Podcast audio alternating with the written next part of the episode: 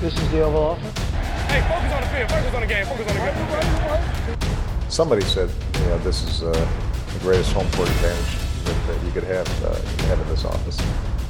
Hey, we need to step the f- up, man. So that's the Oval Office.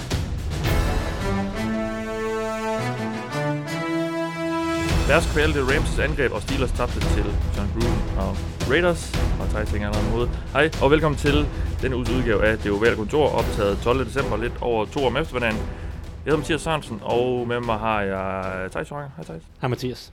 Er du, er du i godt humør? Jeg er faktisk meget godt humør. Ja. Men øh, jeg synes, det var en trist indledning, du havde. Ja, Jamen, det er jo min mulighed for lige at sparke lidt til øh, min, øh, min medværter. Ja, det Så er fint. det må jeg udnytte. Vi har også øh, comeback til Victor Risager. Hej Victor. Hej Mathias. Du har været med før, men ikke i denne sæson, så øh, det er godt at have dig tilbage, nu hvor Anders... Øh, ja, vi gad faktisk ikke have med mere. Så du, øh, vi, vi har lavet en, øh, en god øh, indskiftning, og vi satser på, at øh, det nok skal blive godt Vi, fandt, vi fandt en, som, som er fan af et, et, funktionelt hold rent faktisk. i en, i en funktionel division. Ja, Ja. Mig med Øhm, løbebolden. præcis. Du er jo Seahawks-fan til dem, der ikke lige kan huske det fra, fra sidste års programmer. Um, vi skal jo lave en optag til ugens kampe i NFL. Før vi gør det, skal vi som sædvanligt lige uh, tage et hurtigt kig på sidste rundes kampe, og uh, så har vi også lige et, uh, et lille nyhedsrunde, som i denne uge primært handler om uh, fyringer af personer, der ikke er på banen. Men det når vi til. Nå, Victor, lad os få dig på banen. Uh, hvad tog du med fra, fra sidste rundes kampe? Jamen, jeg tog med, at nu har der været så meget fokus på, på angreb i den her sæson, hvor Chiefs, Saints og Rams, de bare har kørt derudad, og for, for tre uger siden fik vi den ultimative offensive kamp der med Chiefs og Rams, og, men, øh, men i den her uge, og, og det gælder faktisk også sidste uge, der har vi lært, at, at forsvar, det, det, det er også stadig ret, meget, ret fedt at have, øh, med både øh, Bears, der, der, der lukker fuldstændig ned for Rams angreb Ja, her ja. i, i Sunday Night Football, og og Ravens, der, der er med helt til sidste med, Chief, med Chiefs der, og holder dem til 17 point i de første, jeg tror det var 58 minutter, øh, og Chiefs snitter normalt 36 point per kamp. Og øh, ja, også i sidste uge med, med Saints, der taber til rigtig godt Dallas forsvar, øh, man, mandskab, hvad skal man sige. Så, så det er bare stadig meget fedt at have et, for, et øh, forsvar, og, og det ligger også op til nogle ret gode ting i slutspillet, hvor at Ja. vi kan få nogle af de her stilistiske øh, clashes, hvor at, øh, de, de virkelig gode offensive mandskaber kan komme til at møde nogle, nogle defensive, Ja, øh, ja, virkelig dygtige øh, hold. Ja, ja. Jamen, øh, det er jo, det er som om, det, det begyndte at, at vise sig lidt med ja, de sidste par uger, at, øh, at de gode forsvar også har noget at skulle have sagt. Hvad er blevet lidt koldere? Præcis. Det har måske også noget at gøre med det, at, øh, at diverse offensiver ikke har, har de samme vilkår. Thijs, hvad, øh, hvad tog du med dig fra runden? Jamen, øh, jeg tog med mig fra runden, at jeg må krybe ud til korset. En lille smule i hvert fald. Ja, det er der vist mange, der må. Ja, det tror jeg, der er mange, der må. Ja, det tror jeg, det var en, en, en sådan, tre, tre, tre enighed her. Vi var alle sammen ja. ret kritiske over for Dallas Cowboys trade for Amari Cooper. Øh, mest af alt den pris, de betalte for Ja. det. Øhm, men nu er, vi, øh, nu er vi seks kampe inde i hans Dallas karriere, og vi må, vi må simpelthen sige, at at han har været, han har været forskellen for Cowboys i forhold til de første, første kampe af sæsonen. Øhm, han har egenhændigt vundet den kampene mod Washington Redskins på Thanksgiving, og så den her kamp i weekend mod Philadelphia Eagles, hvor han griber tre touchdowns og ja, 100 nogle mange yards. 200 yards, jamen, så må du bare se, ikke? Ja. Ja. Øhm, Han han har virkelig... heldigt game winner. af Ja, ja, ja, nå, jamen, der er noget helt i det, og, ja. øh, og det er heller ikke alle kampene, han har været Men de lige- kunne ikke da komme op. lige afgørende i. Nej, præcis. Og han har, han har ligesom på en eller anden måde skabt en stemning omkring holdet og været en katalysator for os resten af holdet, også forsvaret på en eller anden måde virker til, at de tror en lille smule mere på tingene nu, fordi deres angreb kan lave nogle store spil, og på den måde virker det bare som om, at hele holdet øh, har, har fået en anden gejst med tilgangen af Mario Cooper. Øh, så på den måde, der, der er vi... Fordi det, jeg frygtede, en af de ting, jeg frygtede med, med hele det her med at betale første runde valg, det var, jeg for det første troede jeg ikke, at Cowboys ville blive nævneværdigt bedre. Det kan godt være, at de ville blive lidt bedre, men det ville stadig være et hold, der i bedste fald kun lige ville snige sig med i slutspillet, og så formentlig vil ryge ud i første runde i slutspillet, og, og det er jeg ikke rigtig har fået noget ud af det. Nu ligner det lige pludselig et hold, som komfortabelt går i slutspillet, får en hjemmekamp i slutspillet, Øh, noget af det hænger selvfølgelig også sammen med, at Redskins er kollapset på grund af skader. Men nu får de en hjemmekamp i slutspillet. De vil godt kunne lege med mod, mod de store hold. Det har de allerede bevist mod Saints, at, at der, deres forsvar også er blevet bedre øh, de sidste par uger.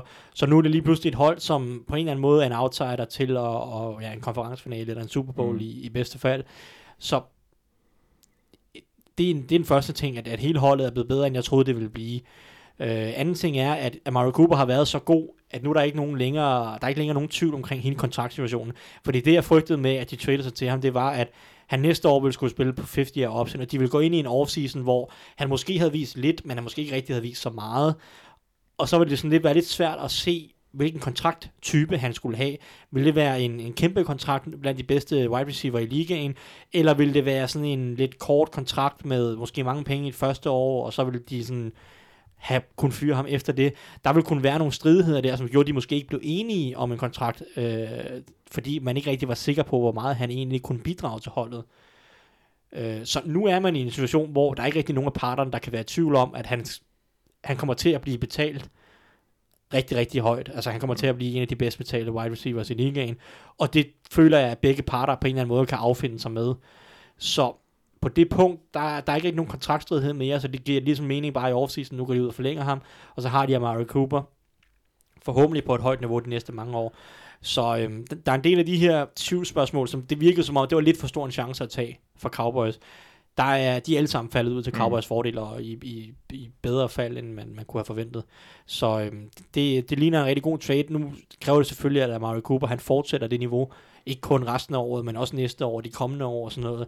Fordi det er jo det, der var problemet i Oakland, det var, at han virkede lidt til... At der startede han også godt. Der startede han nemlig også godt de første to år, men han virkede til at lidt at tabe motivationen, tabe koncentrationen og have en masse drops, og lignede, mm. lignede bare ikke rigtig en mand, som gad at sådan rigtig øh, gøre en indsats.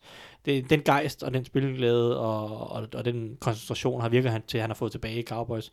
Nu gælder det for ham og Cowboys om at, at holde det kørende de næste par år, fordi så, så vil det første runde, eller første runde valg være det værd, fordi realistisk set, hvad, hvad vil de kunne få? De vil jo ikke kunne få en, en receiver på Amari Coopers niveau, og chancerne vil, vil i hvert fald være små. Ja. Så øhm, umiddelbart så må man sige, at, at Cowboys har, har, har gjort, det, gjort det rigtige ved at tage den her chance. Det var stadig en stor chance, men, men det, det lykkedes for dem. Og nu ser det også ud til at blive et rimelig lavt første rundevalg. Øh, ja, det må de, så, de Oakland, de sidder nu med, med Dallas' og Chicagos første ja. rundevalg, og vi snakker begge to valg, der kommer til at blive ja, i 20'erne i hvert fald. Ja, ja sent 20'erne ja, måske ja, endda. Ja. Så øhm, jeg er ikke sikker på, at Oakland helt er så glad for, Nej. for hvad de fik ud af det, som, som de havde håbet på. Men altså, det er jo nu, nu engang vilkårene, når man laver de trades. Øh, Oakland har stadig committed til det her rebuild, og, så, så det er, hvad det er, men, men ja, jeg, jeg er sikker på, at de har håbet på, at, at ja. nogle af de her valg være lidt højere. Han, øh, han er utrolig billig at have, have rendt rundt lige nu af Mark Cooper, men øh, det er korrekt forstået, at den der 50 option ikke er, ikke er aktiveret endnu, eller hvad? Jeg vil tro, Fordi, at, at Raiders samlede den op. Han er ikke free agent. Ifølge Spottrack, der, der står der, at den er available. Men den står så også, den, er allerede, det er den er allerede skrevet ind for næste år. Jamen, det er hans fire år i ligaen nu, ja, ja, ja. Og så er det, den er samlet så, op næste ja, år. Så, så, så, de kan vel ikke, de kan vel heller gøre det nu? Nej, nej, men jeg tror, Oakland har samlet ja, den op, og så og den, den overtager de så. Ja, den, overtager, ja, den overtager, overtager Cowboys, så ja, ja. Den, den er så noget dyrere jo næste år. Jeg vil gætte på, at den så sikkert er sådan noget 12, 13... 3,9. 13,9 står 13,9, ja, ja, præcis. Ja. Så øh, 13 millioner vil han koste næste år. Så Dallas har rettighederne ja. til ham næste år. Men de kan så vælge at, at strege de 13 ud ved at forlænge ham. Og så, så eller, stedet, ja, ja. ja, eller altså lægge videre, lægge, lægge ja, på og ja, opstrukturere det med en ny ja, kontrakt, ja. som jeg vil gætte på kommer helt op i, i uh, Mike Evans-kategorien øh, som, som en, en langvarig kontrakt. Så er det som han performer nu i hvert fald. Ja, og i, i, hvis han ikke havde performet på den måde, så har det nok været en mere Sammy Watkins type kontrakt. Jeg tror stadig, han havde fået de her 16 millioner ish om året, men det havde været en kortere type kontrakt, ligesom Watkins. Jeg mener, at Watkins er tre år. Ikke? Ja. Så det havde været en kortere kontrakt, og en kontrakt, der formentlig ikke havde involveret nær så mange garanteret. Mm. Det får han nu, fordi han har været så stor en, en difference maker, og ja. har, har virkelig givet dem et boost i den her sæson. Mm.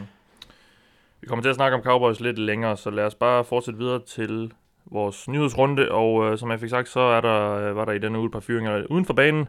Raiders gjorde det, som jo lidt har været skrevet på væggen i noget tid, i hvert fald hvis man har fulgt med i situationen der. Øh, General Manager Reggie McKenzie er nemlig blevet fyret, og det kommer jo efter Øh, John Gruden blev ansat, og øh, virkede til at have, have ryddet ud i stort set alt det, McKenzie gjorde. Øh, Victor, hvad, øh, det, det, var vel, det var vel forventet, at det her det ville ske, men måske et lidt sjovt tidspunkt, synes jeg i hvert fald, at gøre det på.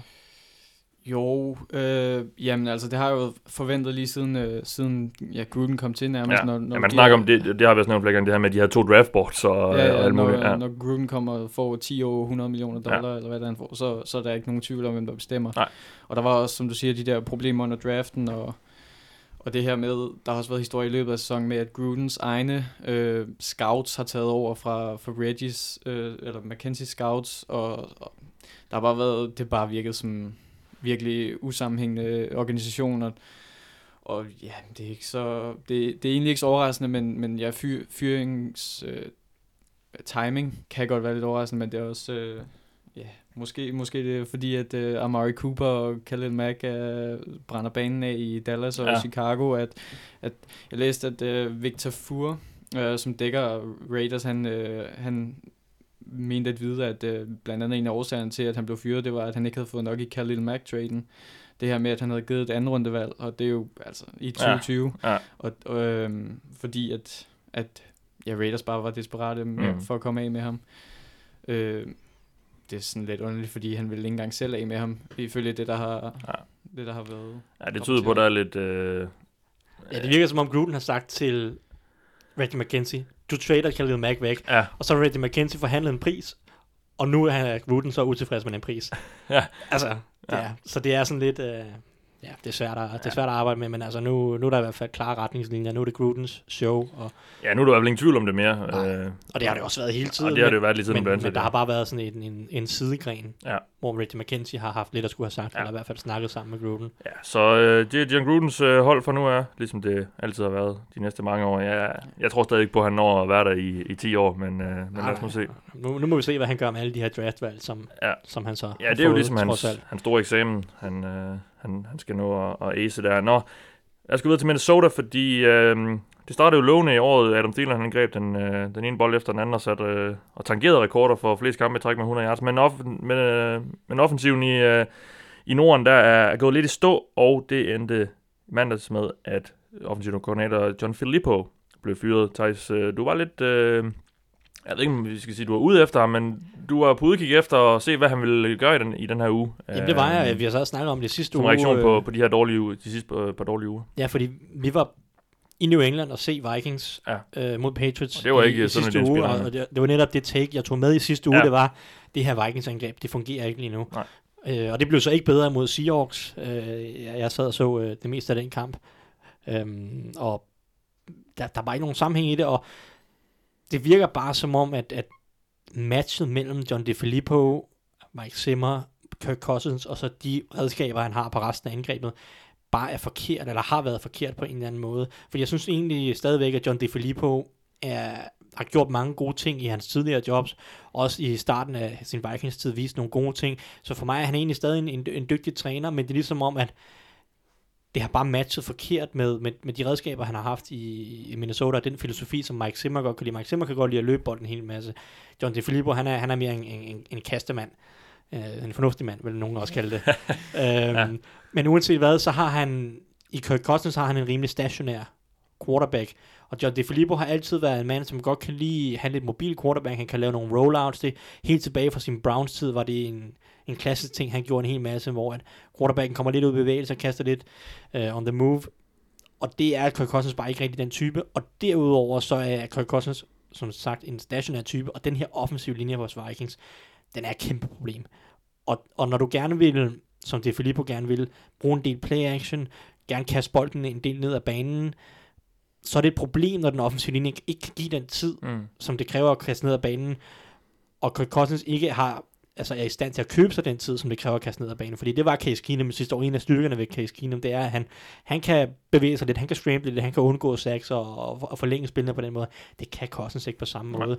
Nu ved jeg godt, det er en ny offensiv koordinator i, i forhold til Vikings og sådan noget sidste år, men nogle af de her ting gjorde bare, at det Filippo virkede ikke til, han kunne ikke få sin filosofi ud, og så var han ikke i stand til at designe en, et andet type angreb. Han var ikke i stand til at gå væk fra sin egen filosofi, og så lave et angreb, der fokuserede mere på løbespillet, og mere på en masse korte, hurtige kast, som ville kunne skjule nogle af de problemer, der er på den offensive linje.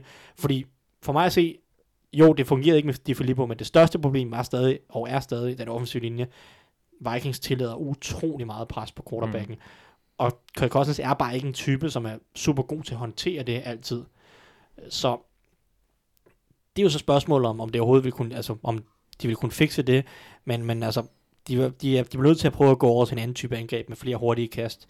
Øh, måske en lille smule mere løbespil, så det ikke hænger så meget på at Cousins skal stå inde i den lomme der ja. og, og, og overleve alt for længe bag den der hullede offensiv linje.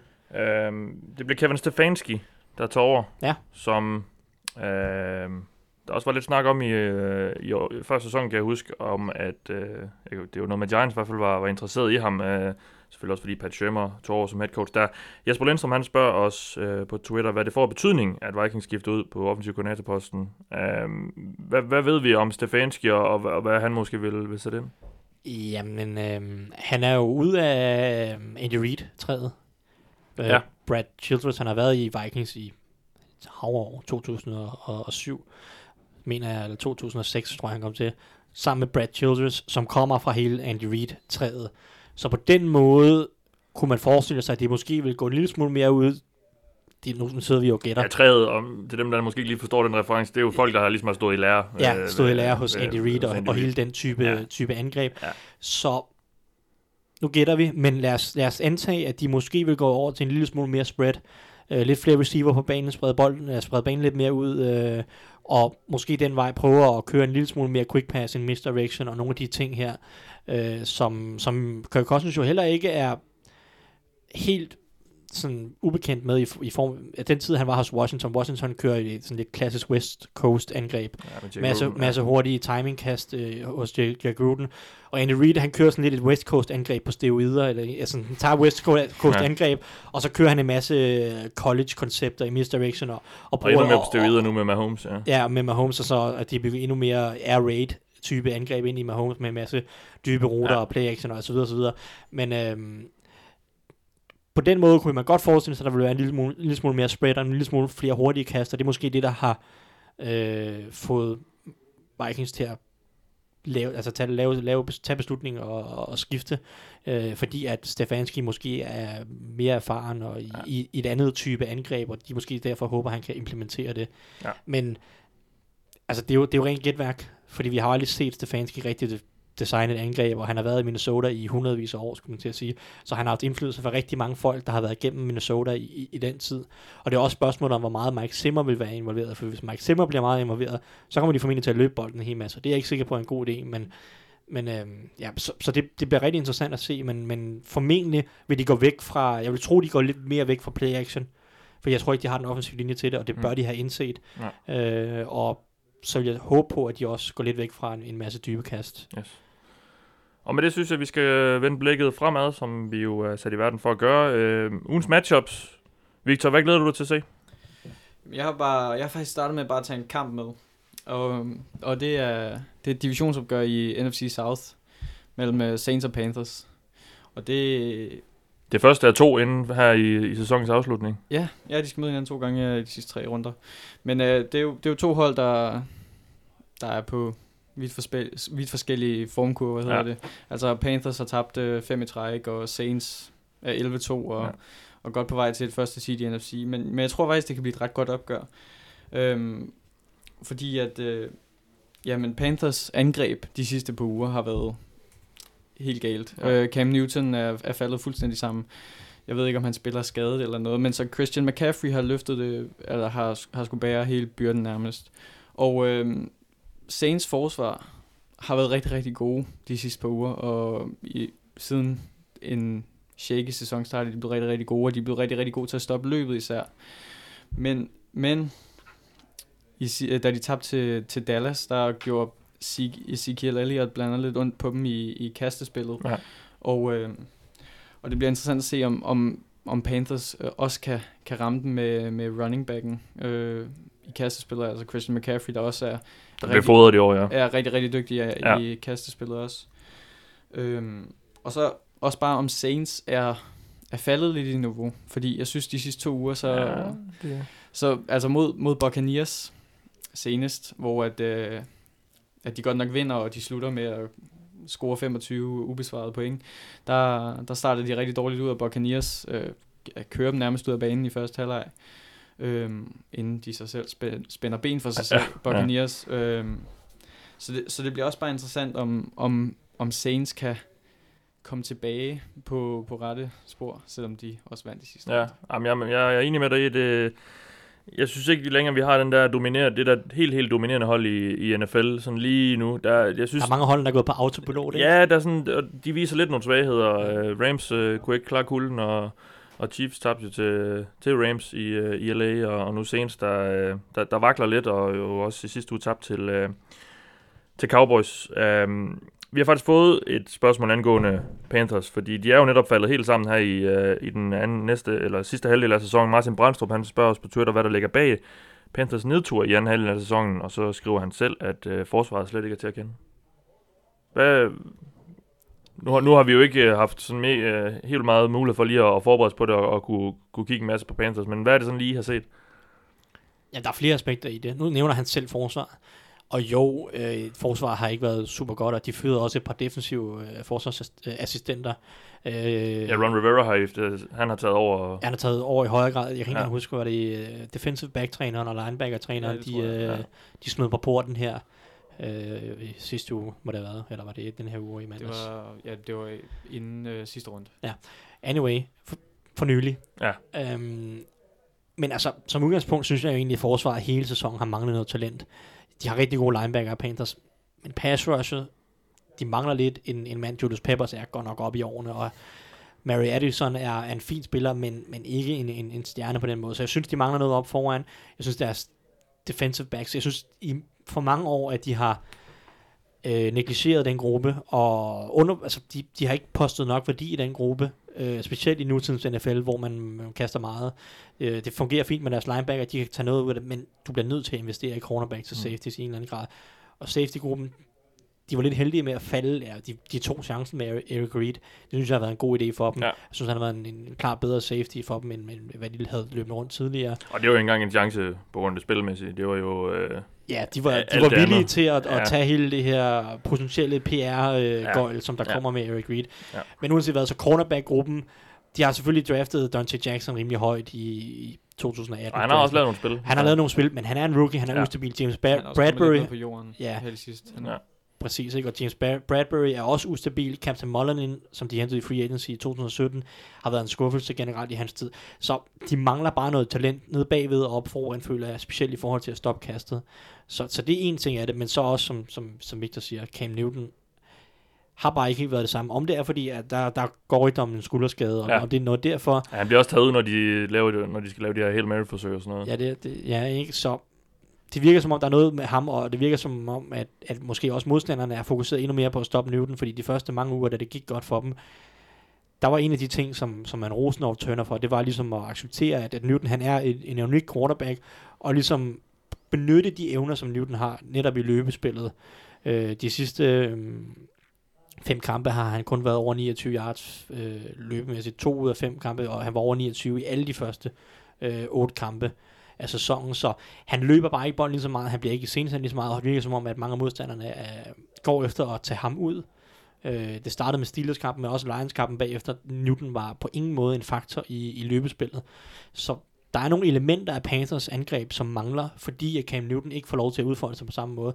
Om det er så fordi, at, at holdene fokuserer på at stoppe ham, har succes med det, eller om det er fordi, han, han har en skulderskade, som gør, at de ikke rigtig tør at løbe ham lige så meget. Øh, det, det ved jeg ikke. Og også interception-mæssigt. Han havde fem interceptions de første otte kampe. Nu har han øh, otte de sidste fem. Ja. Så Det virker som, en, man, det virker som om, man måske skal lukke ham lidt ned. Øh, ja, det virker som om Newton, så- Newton er blevet lukket ned, eller hans skade gør, at han Ja. er faldet i niveau. Og der er også snak om en, en mulig operation efter sæsonen, synes jeg, man har hørt lidt om og sådan noget. Præcis, så, så det hænger lidt sammen med, forsvaret mangler lidt talent. Newton er simpelthen faldet i niveau. Ja. Hvad grunden til det er, det er så spørgsmålet. Det kan også være, at, at simpelthen forsvarerne har fået bedre styr på, hvad det er, Panthers de prøver at gøre på kasten. Utro, utrolig mange korte kast og screens og alt muligt til McCaffrey og Curtis ja. Samuel og DJ Moore osv. Det kan også være, at forsvarerne simpelthen bare er, er, er, har fundet ud af at, at stoppe deres angreb. Det er også en mulighed. Men, men uanset hvad, så Newton kan ikke få lov til at lege Superman på samme måde, som han gjorde i starten af sæsonen. Mm. Øhm, så det, det, er nok den, det er nok den største grund. Nå, Thijs. Nu har du lige snakket en masse, men du får lige lov til at smide et uh, matchup uh, på bordet, hvis du er klar. Hvis du har dine noter. Ja, ja, ja. Jamen, nu mangler vi jo Anders.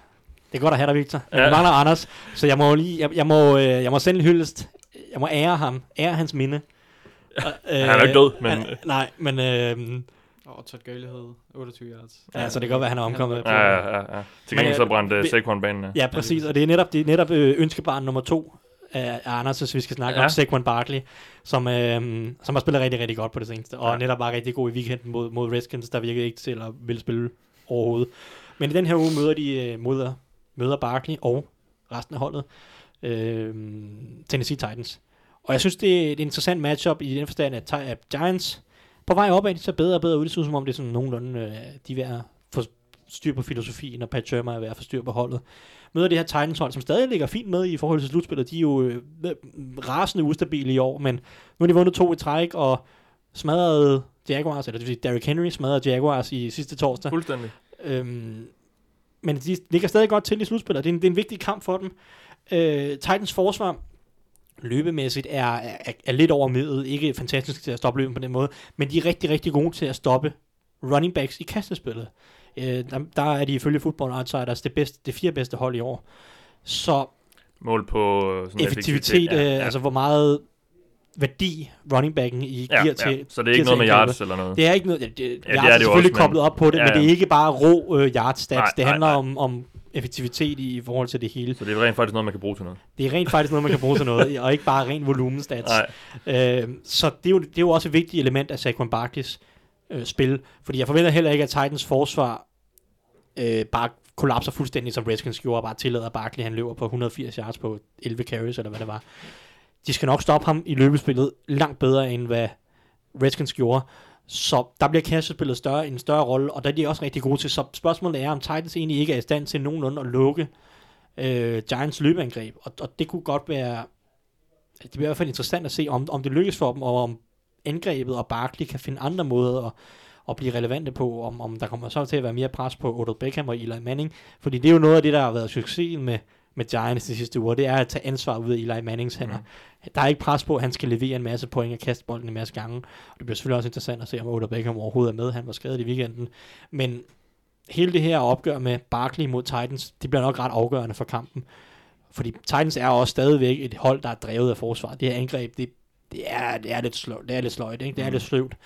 Uh, så det er et hold, der er drevet af forsvaret mod et hold, der er drevet af Saquon Barkley, og den duel bliver nok afgørende for kampen, og det er jo også lidt Titans slutspilschancer i forhold til wildcardet, som de jo stadig ligger kæmper med om. Mm. Alle, alle de andre wildcard-hold tab, øh, vandt i weekenden, undtagen Ravens, Ja. som jo var foran. Så det, det er bare et stort, tæt... Broncos. ro- Ja, Broncos. Ja. ja Broncos tabte også. Ja. Så det er bare et stort, tæt rod, ja. Så øhm, jamen, jeg glæder mig til at se, uh, se det matchup, og Ja. så fik vi også lige Og så ser Giants lige pludselig altså sådan halv, Gi- Giants- spændende ud. Giants kan jo stadig gå i slutspillet. Ja, det er skræmmende. De har, de har en chance. Vind, Men, vind de det, sidste men tre, man ikke? sidder lidt ærgerlig over, at de, at de, øh, de kom så langsomt fra start, fordi øh, med, med, med de våben, de jo har og så videre, så, så, så ser det meget spændende ud. Ja, det, tog, det virker til, at det tog dem lidt tid at finde ud af, hvordan de fik optimeret Saquon Barkley. Ja. Øh, og hele angrebet som helhed, øh, og, og måske også fandt ud af, at de skulle være med at bede Eli Manning om at kaste bolden 35 gange, 40 gange i Ja. løbet af en kamp. Så, så, så ja, det ser mere sammentømret ud. Øh, forsvaret er også lidt, lidt bedre organiseret. Der mangler noget talent på forsvaret, det er stadig tydeligt, men Ja. Det, ved, det, er sådan et, det er faktisk har været Men meget det føles godt. ikke som om, man er sådan, me, helt, sådan mega langt fra, Nej, fra, og noget rigtig hold, spændende. Jamen, holdet spiller nemlig godt. Det har været sådan et rigtig godt rebuild år. Jeg ved godt, at det var ikke tænkt som et rebuild Nej. da de drafter Barkley op med deres offseason. Det var, de har forventet, at de kunne vinde en masse kampe i år. Ja. Men det har faktisk været et rigtig godt rebuild år, hvor de starter dårligt, og så rydder lidt ud i truppen, trader Eli Apple væk, og nogle af de her ting, ja. ja, cutter Eric Flowers, og, og så nogle af de her lidt, uh, lidt, lidt sådan rådne æbler i, i truppen, og så bygger det op for fremtiden, bygger det op om Saquon Barkley, Mm. bygger det op om Odell Beckham, øh, og, på, og på den måde langsomt ligesom forvirker til at have bygget sådan en, en, en god kemi på holdet, som, som langsomt som langsomt bliver det bedre. Så det, det, det er et solidt, Så det er simpelthen lige udgangspunkt. før... det er altså, et solidt udgangspunkt for næste år, ikke? ja. Men du er rimelig kritisk over for Dave Gettleman i, i offseason. Nå ja, ikke? men jeg glæder mig også til at se, hvilke moves han kommer til at lave i offseason. Nå, men Ja. det, gr- grunden til, at jeg var kritisk, det var fordi, at jeg sagde, Giants bør rebuilde, de bør starte forfra. Ja. Og alt hvad, Og David, det, det ville han ikke rigtig erkende. alt, hvad David Gettleman gjorde, var ja. win now ja. mode. Med Eli. Og det var det, jeg var kritisk over for. Ja, ja, ja. Øh, så nu virker det som om, han har indset også, at nu starter vi forfra. Ja. Og, og så glæder jeg mig til at se, om han så kan gennemføre den strategi næste år. Yes. Nå, Victor, har du mere med til os? Ja, jeg har et andet øh, matchup, som jeg glæder mig til at se. Ja. Det er Broncos pass rush mod øh, Baker Mayfield. Øhm, og det er fordi, ja, Broncos har et virkelig godt pass rush. I Von Miller og Bradley Chubb, der, Er der en baby? ja, der er en baby, der Nå. kommer. Den havde jeg ikke lige hørt. Nej. Nå, undskyld. Ja. Anders. Nej, undskyld, Anders. Øhm, Brad, øh, Bradley Chubb og Von Miller har 12 sacks og 13,5 sacks, hvad så er det jo 25,5 til sammen, og, og det har bare været et rigtig godt, øh, eller et godt forsvar øhm, på det sidste, og, og Baker Mayfields dårligste kamp øh, som starter, var nok i øh, forrige runde mod Houston Texans, hvor han øh, kaster tre interceptions, ja. og, og hvor at øh, Houstons pass rush med J.J. Watt og company der, det blev for meget for ham. Øhm, så det bliver spændende at se, om, om han kan ja, om han kan, kan klare det pass rush, og det bliver også spændende at se for, for Broncos synspunkt, om, om, om de kan øh, pass rush ordentligt, nu når de manglede Chris Harris, og deres secondary blev fuldstændig brændt af George Kittle i sidste runde. Ja. Øhm, så, så, så det bliver bare øh, et spændende matchup at se, fordi det er også det kan også få, få slutspilskonsekvenser jo, fordi Denver kan teoretisk set stadig nå slutspillet. Det kan Browns jo også. Så, Browns, ja. Browns er det bedste hold i AFC North, ikke? ja. De vinder, jeg er de tilbøjelig til at give dig. Hvad? Jeg er tilbøjelig til at give dig lige, altså lige nu, baseret på Ja, ja, ja. dagsform, Ja, ja. så er de nok.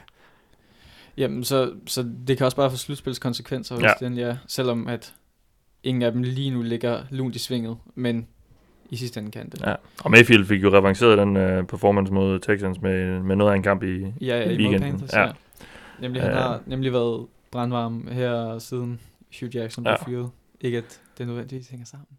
Slet, slet ikke. Nej, det kan, det kan man ikke forestille Det sig. kan man slet ikke forestille sig, nej. Selvom at Freddie Kitchens han er ved at blive udråbt til uh, Clevelands savior Ja, ja. og kommende head Jamen, jeg coach. synes jo bare, det at, uh, det at Greg Williams skulle bruge fem kampe på at vinde lige så mange, som, uh, som Hugh gjorde i 40, det, det, det siger alt om Hugh Jackson. Uh, Og så er det Greg Williams, det ja, præcis, det er også det. Altså, det er jo ikke engang, fordi det er sådan et, et geni. Undskyld. Nå, um, jamen, også, jeg lige vil sige, Baker Mayfield, han, hvis jeg skulle vælge en quarterback for FC Nord lige nu, så ville jeg nok tage Baker Mayfield. det vil jeg også.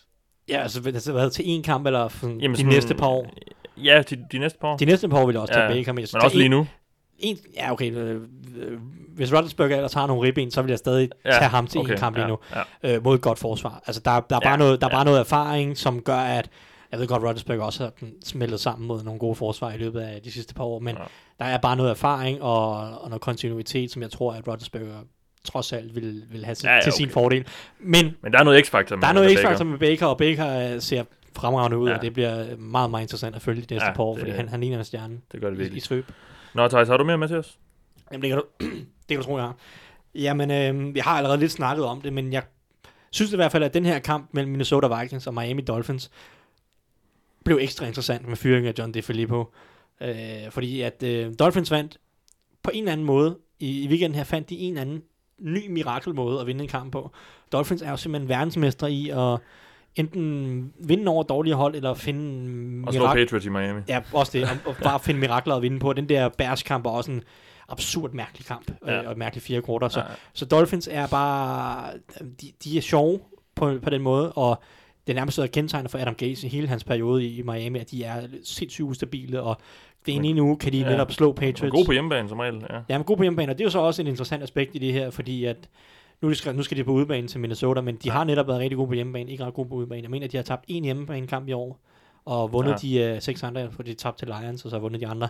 Så nu skal de på udebane til Minnesota, der kommer med, med et helt nyt angreb. Så det, jeg ved egentlig ikke, hvordan matchuppet som sådan bliver, men jeg synes, det bliver interessant at se, hvad kommer Minnesota med mod et forsvar, som jeg, jeg er ikke en stor fan af det her Dolphins forsvar. Jeg synes, der er mange huller, specielt i kastespillet. Pass rushet er lidt lunken, uh, secondaryen er problematisk, Mm. uh, specielt fordi, at de har været tvunget til at rokere lidt rundt på deres cornerback-positioner. Bobby McCain, er, som startede udvendigt på cornerback, er blevet tvunget tilbage ind i slotten, som er i hans naturlige position.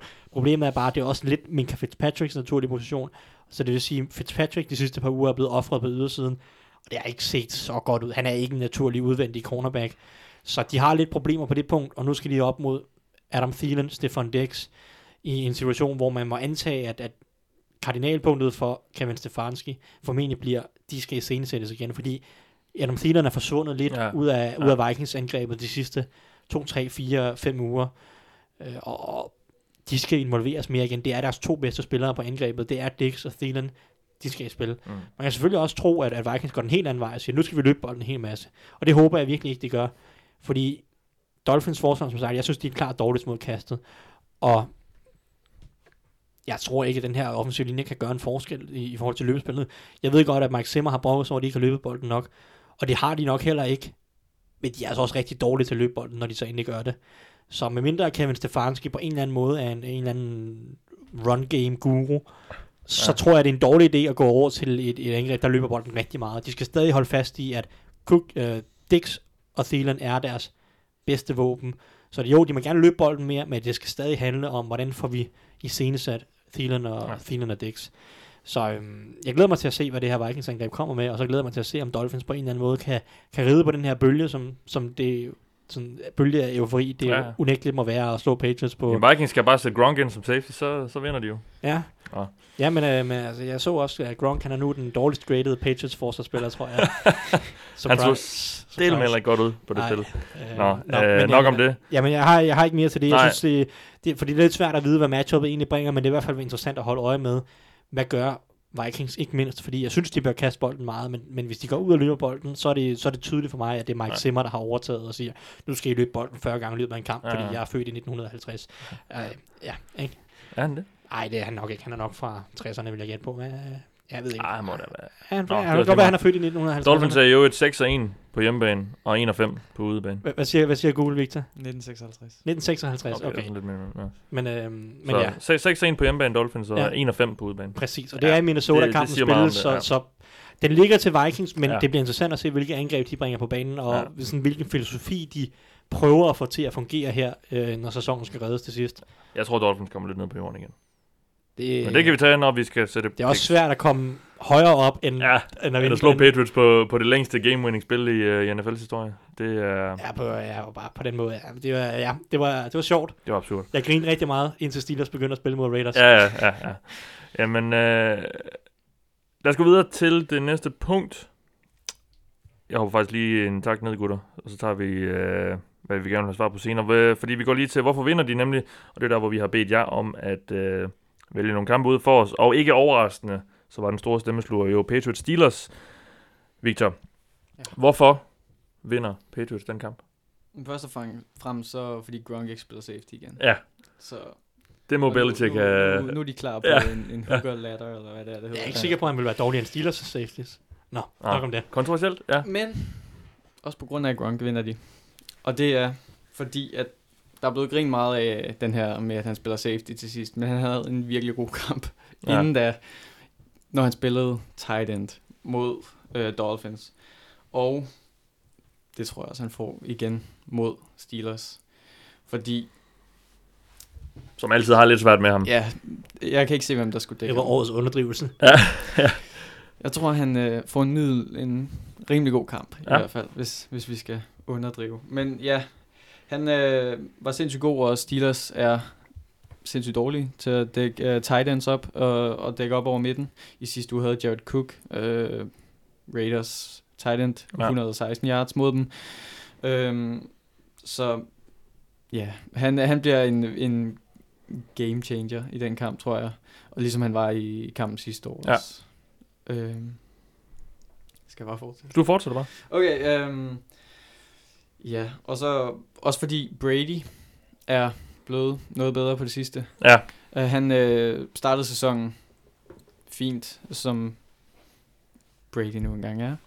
Ja. Uh, men han, siden, siden deres bye week her for en tre uger siden, der har han været mere effektiv og, og bedre, kaster længere per kast, kaster færre interceptions, kaster flere touchdowns, og han var også virkelig god mod, mod Dolphins. Så han ligner lidt sig selv igen, ja, øh, måske præcis. efter en, en lidt sløj periode. Ja. ja, og så... Efter Brady standarder jo. Altså, ja. det er jo ikke, fordi han går ud og, og laver en Nathan Peterman, men... Øh, Nej, gør han aldrig. Nej. Kunne ellers være sjovt. Ja. og så, ja. og så også... Øh, synes jeg, at selvom, selvom forsvaret faldt fuldstændig sammen i, i sidste ende der mod øh, Dolphins, så synes jeg faktisk, at deres secondary også har gjort det fint i løbet af de sidste par uger. Øh, at der er kommet lidt kontrol, øh, styr på det, og at de ikke har, De har, de har for eksempel ikke tilladt en quarterback til at kaste mere end 300 yards siden øh, ja, i fem kampe i træk. Øhm, og, og der er bare kommet lidt mere styr på forsvaret, selvom, selvom det, det stadig har nogle mangler, og, og især løbespillet har de umådeligt svært ved, at- ved at stoppe, men, men, men de opgiver bare ikke de her store spil i, i secondaryen, som de gjorde lidt i starten af sæsonen, hvor, hvor der, der var flere quarterbacks, som blandt andet Andrew Luck og, og Mitchell Trubisky, og hvem var det nu ellers, der kastede 300 yards? Men det er også lige meget. Blake Bortles havde også en rimelig god kamp. Jo, Blake øh, Bortles, det var ham, jeg tænkte på. Det er alle Øh. gederne, vi sidder og snakker Ja, ja, ja, ja. Mitchell Trubisky og Blake Bortles. Ja, det er fremragende. ja. En situationer. Ja. Øhm, så, så også øh, lidt tro på, at forsvaret de kan, de kan mindske øh, kasteangrebet, eller ja. hvad hedder det? Ja. Håndtere kasteangrebet lidt en lille smule, selvom det er svært, når det- de hedder Antonio Brown og Juju Smith-Schuster og Ja. ja. Ben Roethlisberger. Jamen, altså det har jo også... Nu, nu bringer jeg så lige noget på banen, som jeg, som jeg tit gør, men, men hvor kampen spilles, øh, det, er, det er 10 år siden, Pittsburgh har vundet i, øh, i New England. Nu spilles kampen i Pittsburgh. Bliver den ikke spillet i New England? Nej. Så tager jeg, så tager jeg det i mig igen. Men det er så... Øh, hvornår så vandt de sidste her? Er, det, ikke- er Tomlin et, ikke 1-7 mod Patriots? Det skal nok passe. Sidste gang de vandt over Patriots i... Nej, det er faktisk i 11. Så øh, der har du da lidt at støtte til. Ja, men det de, er, kun, det er kun syv år siden. Men de har tabt de seneste fem Steelers, og, øh, og tre af de 12, hvor øh, de to quarterbacks har heddet øh, Brady og Roethlisberger. Så øh, det, det er det er lidt komplekst. absolut mit favorithold at møde. Det er som at, det, det er som at, at læse statistik om, om Efter man har tabt tre kampe i træk, er der ikke noget mere motiverende end at kigge på programmet, og så se, at man møder Patriots og Saints i de næste to. Præcis. Nå, ja, Ja, men hvorfor vinder de så? men det gør de heller ikke. Nej. øhm, nej, men øhm, det gør de, fordi de scorer flere point end Patriots. Super. Øh, nej, det skal forstås sådan, at det handler udelukkende om Steelers angreb. Jeg har minimal tiltro til, at forsvaret kan gøre noget som helst for Brady og company. Ja. Der er så mange matchup-problemer for Steelers safeties, linebackers og cornerbacks lige nu. Så den eneste måde, jeg ser Steelers vinde på den her kamp på, det er, hvis den ender ud i sådan noget 40-40, og så Steelers bare scorer til sidst. så, men hvorfor det kan lade sig gøre potentielt er, Steelers angreb kører gennem Ben Roethlisbergers arm lige nu, og forhåbentlig er hans ribben sådan nogenlunde øh, velfungerende i weekenden. Øh, men det kører gennem Roethlisberger, Juju og, og Antonio Brown lige nu. Det er, det er de eneste, de har. James Conner forventer jeg ikke spiller, så løbespillet bliver formentlig ikke en faktor i, det, i, i, i, i ret stor grad. Øhm, Patriots havde stor succes med et par uger, for et par uger siden med at stoppe øh, Adam Thielen og Stefan Diggs. Og egentlig så minder Steelers angreb, kastangreb lidt i hvert fald på samme måde om, at Juju Smith-Schuster spiller en del i slotten, ligesom Adam Thielen. Sådan lidt en, en større slot-type. Der er, han er ikke den her Julian Edelman slot-type. Der er lidt mere fysik på dem, gode ruteløbere. Så på den måde er lidt ens. Antonio Brown, Stefan Diggs, lidt samme typer på ydersiden. Antonio Brown selvfølgelig lidt mere komplet, lidt dygtigere på, på mange områder, men det er stadig lidt den samme type på ydersiden. Så jeg forventer, at Patriots vil prøve at implementere den samme gameplan, hvilket er Stefan Gilmore på ydersiden mod Antonio Brown. Øh, selvfølgelig med lidt safety hjælp hister her, men, men, men Stefan Gilmore på Antonio Brown, og så Jason McCourty. Tror du, det bliver det? Ja, det vil jeg tro. Han kan jo godt lide at sætte sin bedste corner på, på nummer to receiveren. Ja, men det er også Antonio Brown lige nu. Okay. Ups. Nej, øh, på ydersiden, jeg, jeg, jeg tror grunden til det er, at Juju Smith-Schuster spiller en hel masse i slotten, og at Stefan Gilmore er en udvendig cornerback af type. Så jeg vil tro, de gør det samme, som de gjorde mod Vikings, som netop var Stefan Gilmore på den udvendige receiver, Jason McCourty med safety-hjælp, linebacker-hjælp, et eller andet øh, i slotten mod Juju, øh, fordi Jason McCourty netop kan spille lidt i slotten, har gjort en del de sidste par uger. Så jeg vil tro, det er den samme måde, og det vil betyde rigtig mange double teams. Det er både Juju og Antonio Brown. De, du kan godt double team dem begge to, så, så at sige, men så kommer der bare til at være one-on-one resten af vejen. Men mod Steelers, de havde gode succes mod mod Vikings, men jeg har altså tre grunde til, at det ikke lykkes mod Steelers, hvis de kører den samme gameplan på, på Ja, samme ja. måde. Først og fremmest, jeg synes Juju og AB er bedre end Dix og Thielen, i hvert fald i et bedre offensivt system lige nu, og er bedre, mere velfungerende. Øhm, og ikke mindst i det der med det offensive system fungerer bedre lige nu. Steelers er rigtig gode til i år at øh, hjælpe deres receiver til at blive frie, scheme den åben, så at sige. Bruge en masse bunch-formationer, hvor det er sværere at spille lidt mand, mandsopdækning. Bruge en masse, øh, hvad hedder det, korte kast, ja, bunch, bunch, bunch-formationer, pick, pick-ruter, hvad hedder pick routes, altså, hvor du krydser hvor receiverne Ja. krydser hinanden Og- i starten af deres ruter, så den giver dem lidt naturlig plads, Så snyder, som I Som- gjorde mod Bengals. som, som, vi, som vi gjorde mod Bengals, når vi, når vi, snyder, når vi snyder allerbedst. Ja. Ej, øh, prøve på den, altså der er Steelers rigtig gode i år til at Ja. ligesom arbejde deres receiver åbne ved, at rutekombinationerne arbejder sammen, så det er svært at følge med. Så, så det er det første, at jeg synes, Juju AB er bedre, de arbejder i et bedre offensivt system end, end Dix og Thielen. To, Steelers offensiv linje er markant bedre end Vikings, og Patriots pass er ikke godt generelt. Så det giver bare Big Ben, hvis han ellers tør med sin ribben, og det giver ham bare rigtig meget tid til at stå i lommen og finde og vente og vente og vente og finde tiden til, at Juju og AB kan løbe sig fri. Og de har en, en, en fremragende spilforståelse, Juju og AB, for at når spillet tager det lang tid, og måske bryder lidt ned, og så finde noget plads. Øh, så det er, num- det er punkt nummer to. Og nummer tre, Steelers våben, ud over AB og Juju, synes jeg er bedre, end hvad Vikings har rundt, løbende rundt med. Jeg synes, Vance McDonald er bedre end øh, Carl Rudolph lige nu. I hvert fald en mere alsidig type, mere, i hvert fald bedre i, i kastespillet, Mm. hvor han er et, sværere matchup for linebacker og Svært safeties takkel, ja. svær at takle. Øh, så jeg føler, at Steelers, også Big Ben, er bedre til at kaste til ham og Ryan Switzer og running backs, mm. end Kirk Cousins generelt er. Så jeg føler, at de er bedre i stand til at udnytte nogle af de der en mod en matchups, der kommer på de andre spillere, fordi hvis Patriots, som jeg tror, øh, har tænkt sig at dobbelt-team An- Antonio Brown og Juju Smith-Schuster på rigtig mange spil, så kommer der til at være de her en mod en matchups, og det skal nogle af de andre playmakere på Steelers' angreb, det skal de udnytte, og Big Ben skal selvfølgelig udnytte det. Og der føler jeg, at han er bedre i stand til det end Kirk Cousins. Så selvom jeg tror, de vil prøve at implementere den samme gameplan, så føler jeg, at Steelers er bedre i stand til at kunne udnytte det, end, end Vikings var. Ja. Øhm, så det, er- det, det er Steelers, det, det er hvorfor, at Steelers scorer 45 point og vinder kampen 45-43. Spændende. Fordi det er den eneste måde, de vinder kampen på. Yes. Vi har fået et lille spørgsmål. Ja. Og det omhandler øh, Mike Tomlin. Det er Jacob Dekkers, der på Twitter spørger, om Mike Tomlin bliver fyret, hvis Steelers ikke går i playoff. Så fortsætter han selv. De har et uh, tough schedule, og med Ravens ånden i nakken. Og Victor, så kan jeg jo lige vende mig mod dig, fordi nu er du jo ikke øh, lige så meget nede i suppedasen, som, som Thijs er, som, som, som fan af Steelers. Altså, når, når du ser det lidt udefra, hvad, hvad tror du så øh, øh, med, med Tomlin og hans fremtid? Jeg tror ikke, han bliver fyret. Nej. Heller ikke, hvis de taber resten af kampene. Øh, men jeg tror heller ikke, de taber resten af kampene. Jeg tror max de taber... De har jo Bengals, så det er en Ja. sejr. Ja, ja, det er det. Det er Øhm, sikkert. Okay, men jeg, jeg, jeg tror ikke, han bliver fyret. Nej. Jeg tror, at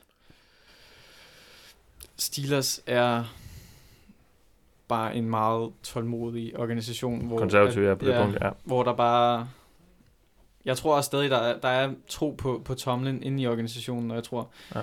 at de vil i hvert fald give ham et år til, og hvis, hvis, hvis det så igen næste år misser slutspillet, så kan man begynde at overveje det. Men jeg tror, jeg tror en sæson uden for slutspil, det, det tror jeg ikke gør det store. Ved I, hvornår Steelers sidst fyrede en head coach? Fyret? Øh, 1967. 68. Du er tæt på. Så 50, 50 år Altså siden. før, før Chuck Noll, ikke? Hvad var det?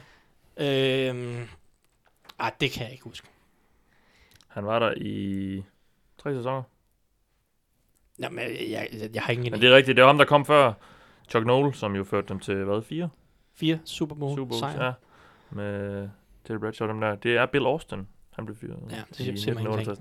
Nej. Men, men, øh, Men han var også en i en, øh, i en lang række af, af trænere der i, altså- i årene før Chuck Noll. ja, men Steelers var også øh, Men- ualmindelig ringe, før Chuck Noll kom til. Og var grunden til, at de ikke har fyret en træner i 50 år, det er jo så, fordi de kun har haft tre. Ja. Og de har alle sammen været rimelig gode. uh, først uh, Chuck Noll, så Bill Cowher uh, selvfølgelig, og så uh, Mike Tomlin, som alle tre har vundet Super Bowls. Super Bowl. Jeg skulle lige tænke mig om, de alle sammen har vundet flere, men det har Cowher vandt kun en. Ja, Og det har Tomlin også kun, vundet ja. en.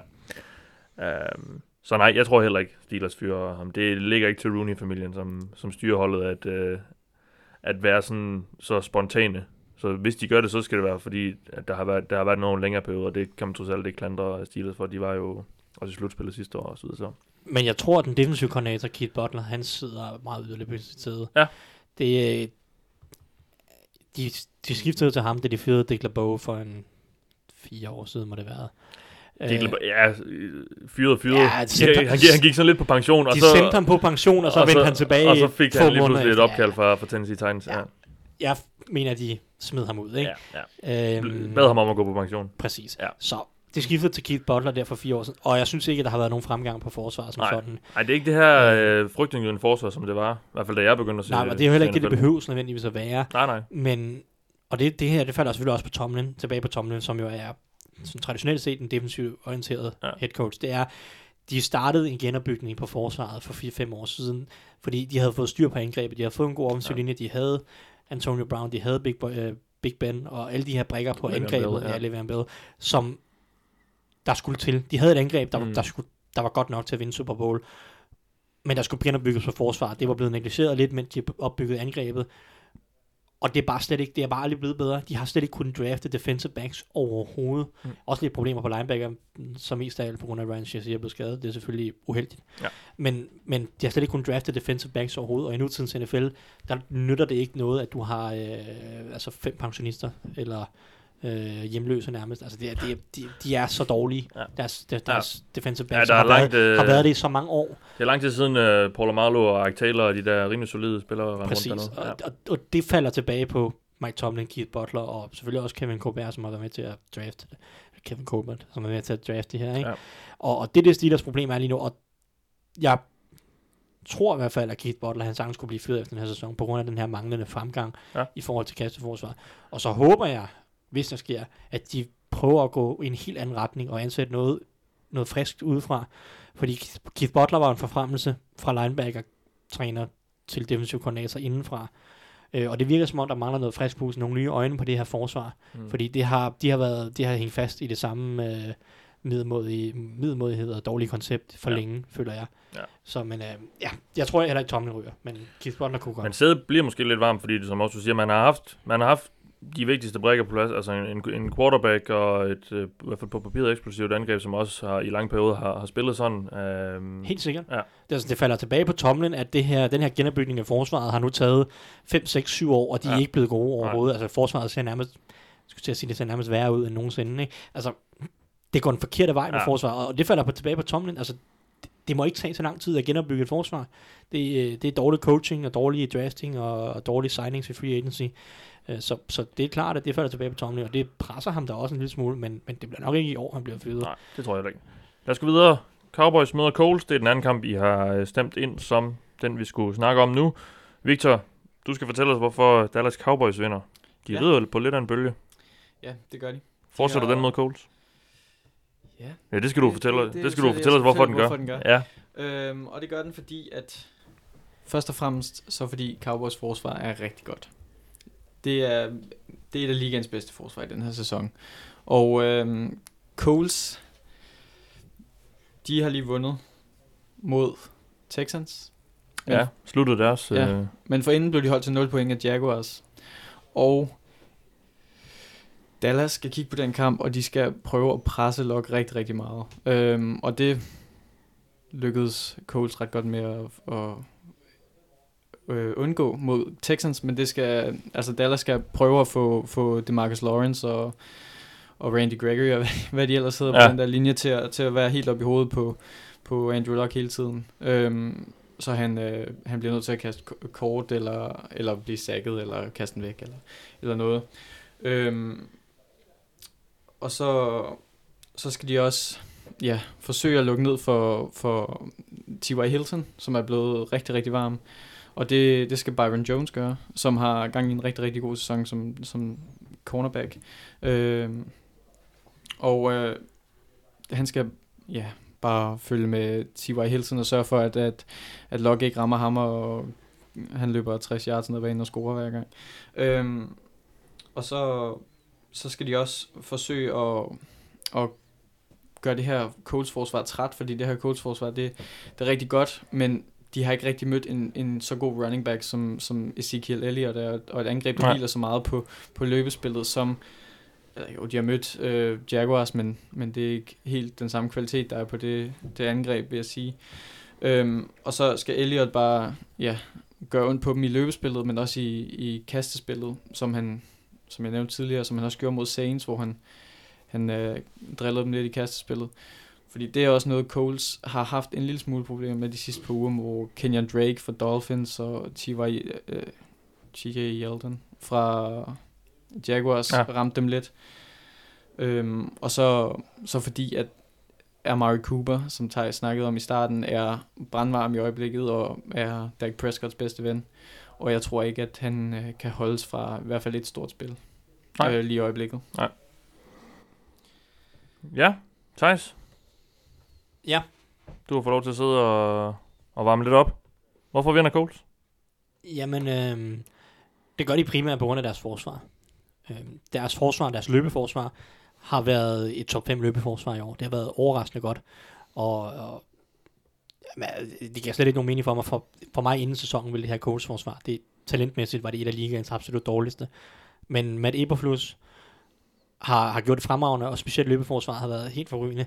Jeg vil, jeg vil især øhm, highlighte en spiller, som jeg synes har været rigtig, rigtig dygtig for dem i løbespillet, og rigtig, rigtig essentiel for, for den type forsvar, som de så er endt med at have. Øh, og det er øh, defensive end, defensive tackle, øh, Marcus Hunt.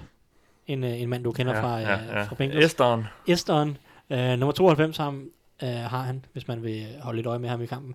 Øhm, Mega høj. mega langt skur, Ja. meget atletisk. Ja, Ja. Øh, og, øh, Han kunne bare de- ikke lige finde ud af de første mange år, ja, Ja, han, fattede ikke, han fattede ikke, hvad der foregik Nej. de første mange år i, øh, i Cincinnati. Det virker som om, han har fået lidt mere styr på det, eller i hvert fald er blevet sat ind i et system, som tillader ham at bare være, hvad han er. En stor atletisk gut, der kan skubbe til folk. Ja, Øh, fordi han er rigtig, rigtig god til at skabe penetration og kaos øh, omkring den defensive linje. Det er ikke nødvendigvis ham, der laver taklingen, men han er rigtig, rigtig god til at bare komme igennem og ligesom ødelægge det blocking scheme, som, som angrebet gerne vil køre, specielt når angrebene kører outside zone, på at lave de her løbespil, hvor at, at, at de offensive linjefolk ligesom blokerer mod, ud mod en side, og, og så skal running backen vælge den, øh, det hul, der nu, øh, der, der nu opstår på et eller andet ja. tidspunkt.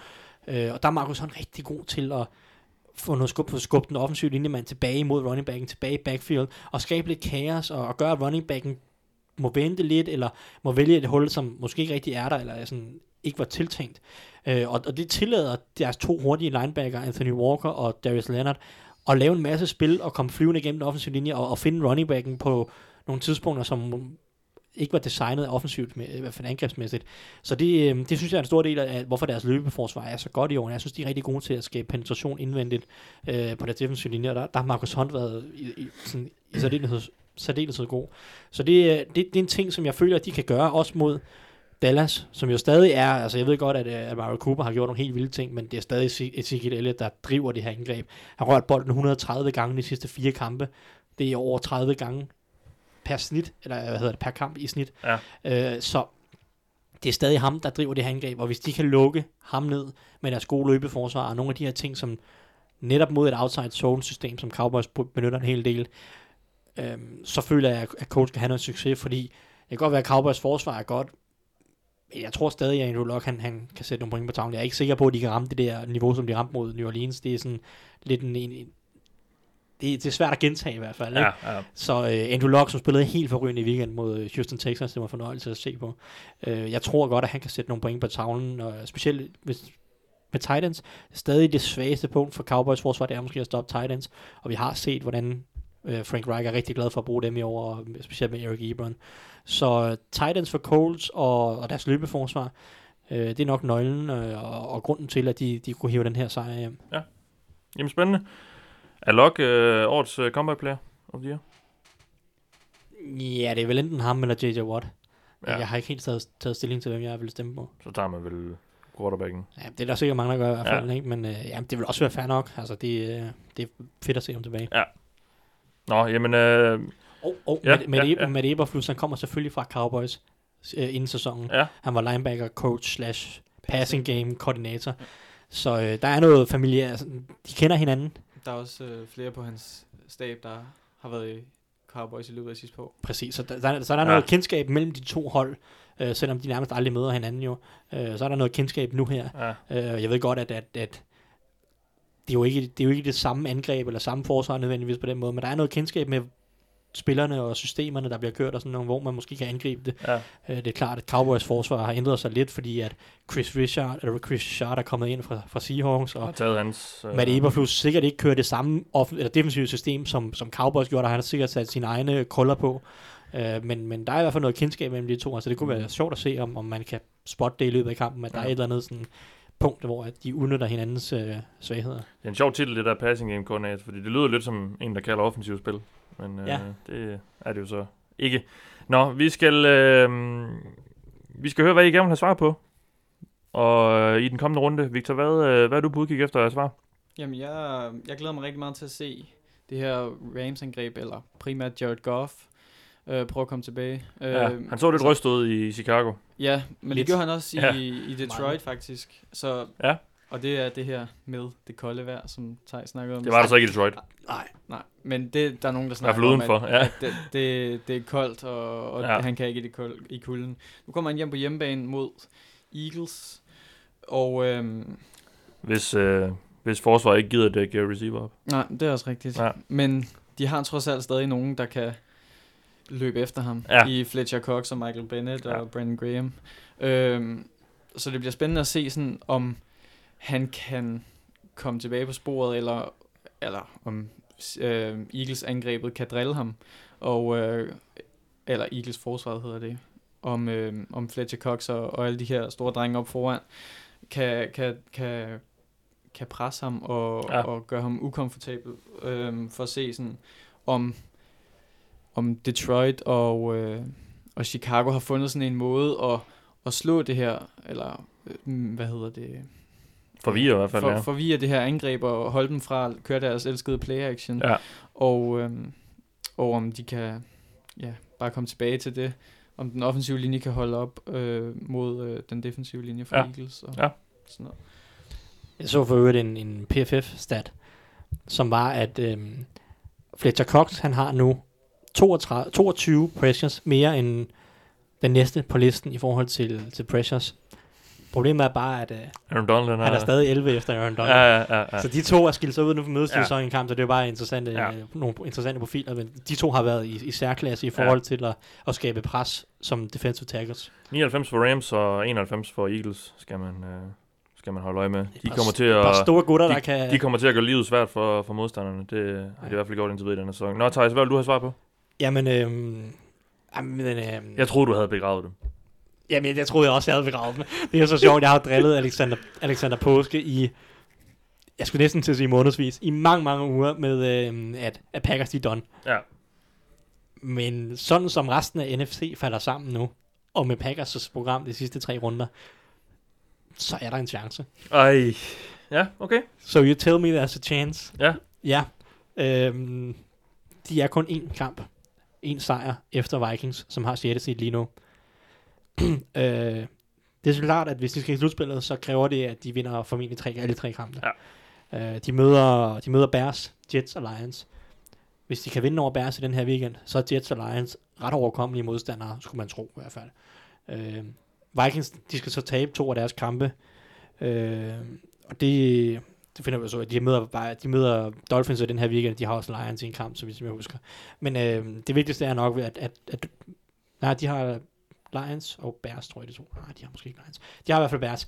Øh, så, men det er i hvert fald interessant, hvis Vikings taber den her weekend til Dolphins, så er døren i hvert fald åbnet Mm. for Packers. Men Vikings har tiebreakeren på dem, ikke? Vikings har nemlig tiebreaker, Ja, så så de det er derfor, de det er derfor, to, Vikings, det ja. er derfor Vikings skal tabe Skal- to, og ja, ja. Packers skal Ja. vinde tre. Ja. Um, men det er bare interessant, fordi at 8, 7 og 1, som Packers så vil være, hvis de vinder de sidste tre kampe, kunne meget vel være et wildcard i, i, i NFC, Ja. øh, hvis Vikings vil have mærke taber de her to kampe. Og nu så de jo lidt spændende ud i weekenden her, Packers mod Falcons. Det så i hvert fald lidt bedre ud. Der var lidt mere gejst i det.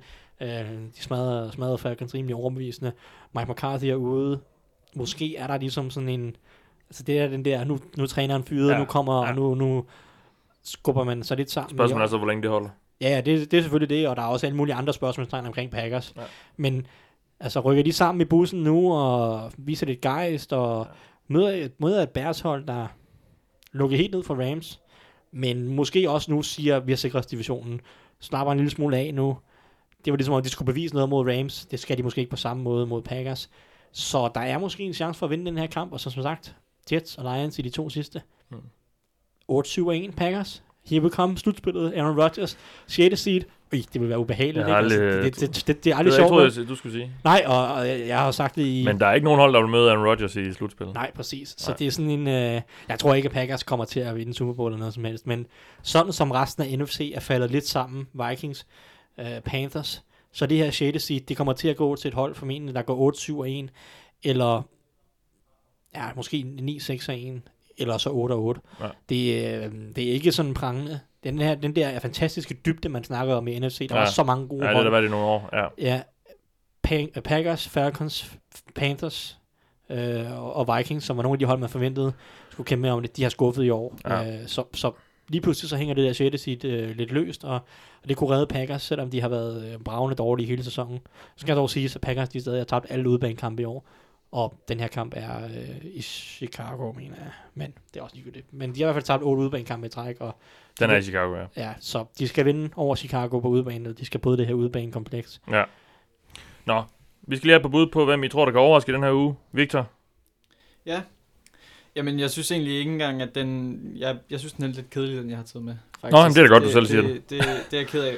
Øh, men det er fordi, jeg synes bare sådan... Der, det, jeg kiggede på en, en unavngiven dansk bookmaker, Ja, ja. og øh, jeg synes ikke, at, at nogen, af, nogen af dem så særlig interessant ud. Men Titans Ja, de er faktisk underdogs. de underdogs mod, Ja. mod Giants, øh, ifølge den her unavngivende bookmaker.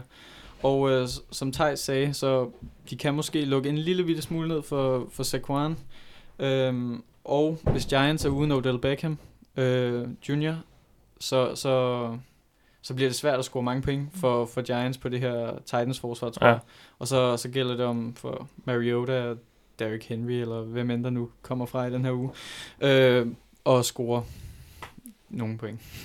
Ja, ja. Så, så jeg, jeg tror, at Titans kan, kan gøre det, også fordi de har, de har mere på spil, selvom Giants teoretisk eller matematisk set kan nå slutspillet, så, så virker det rigtig, rigtig urealistisk, mens Ja. ja. Titans stadig er, er virkelig øhm, meget inde i den dyst i AFC. Om et, øh, om et wildcard, ja.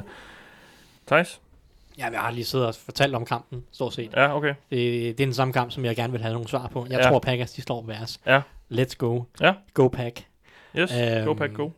De er, de er rimelig store underdogs på udebane i Chicago, så dem tager vi. Jeg vil dog lige påpege, at jeg synes, at øhm, oddsene på Miami Dolphins er meget høje. Altså, jeg synes, at der er værdi at hente, Ja, fordi Vikings er ikke velfungerende som sådan. den får du 3,4 på. Ja, altså det, er, Ja, det- man, man kunne godt overveje ja, det i hvert fald. ja, Jeg synes ja. ikke, den er så givet, som, som odds sætterne har den til, men som du siger, øh, Dolphins er forfærdeligt dårlige på udebane, så det er selvfølgelig noget af det, der går med i, i det her regnestykke. Ja. Men jeg tager Packers som mit ugens opsæt. Det er sjældent, man kan få lov til at slippe afsted med, at Packers er ugens opsæt. Ja. Ja, det... Bengals er simpelthen favoritter mod, øh, mod Raiders. ja, jeg havde også lyst til måske at tage Raiders der, men, Men det- det, det kunne er bare også godt sådan være lidt sådan en skraldekamp at sidde og snakke om, Ja, ikke? fuldstændig. Ja. Nå. Ugens største underdogs er Philadelphia Eagles Super Bowl champions. mod Rams. Ja, Sunday Night Football bliver den spillet på. De- Det, De vandt i Los det, Angeles sidste år, Ja, det synes jeg, det er. da han lavede korsbånd over. Ja, Browns er også underdogs. Ja. Broncos. ja der, er- der gemmer sig måske nogle, øh, nogle spiltipister her. Det kan være, at Elming han, øh, han får sat noget sammen, som I kan, som I kan rette efter. Nå, lad os lige tage... Ja, det skal man nok ikke gøre. Nå, jo, han ramte meget rigtigt sidste uge. Han Ja. havde Dolphins opsætten over Patriots. Og, øh, Og han havde også øh, Steelers til at øh, vinde med mindre end 10. Og det var ligesom Ja. ja. om, at de vandt slet ikke, så den, den gik også hjem. Den dækkede. Der dækkede... Øh, det spread blev dækket. Nå, øh, jeg vil lige sige, at der er en her i studiet, der er en for en på at kalde øh, opsæt, og det er ikke nogen af jer to. Nej, Så øh, Hvad er opsæt? jamen, øh, jeg tager jamen, du jeg holder mig ude. Ja, ja, ja. jeg, Nu, nu, jeg, nu, til, jeg, jeg, laver, jeg, jeg trækker mig tilbage med en perfekt record, og så, øh, record der. ja, så, øh, puha. så jeg tør ikke, øh, tør ikke sætte den på spil mere. Nå, vi har lige på lytterspørgsmål, inden vi skal have sat vores picks. Philip Søren Bonnet, jeg håber, jeg udtaler det rigtigt, Philip. Han spørger, hvad, om, om vi har et bud, eller hvad vores bud er på et hold, der kan overraske og vinde sin konference, og måske Super Bowl. Jeg vil lige hurtigt smide uh, Houston Texans på banen. Ja.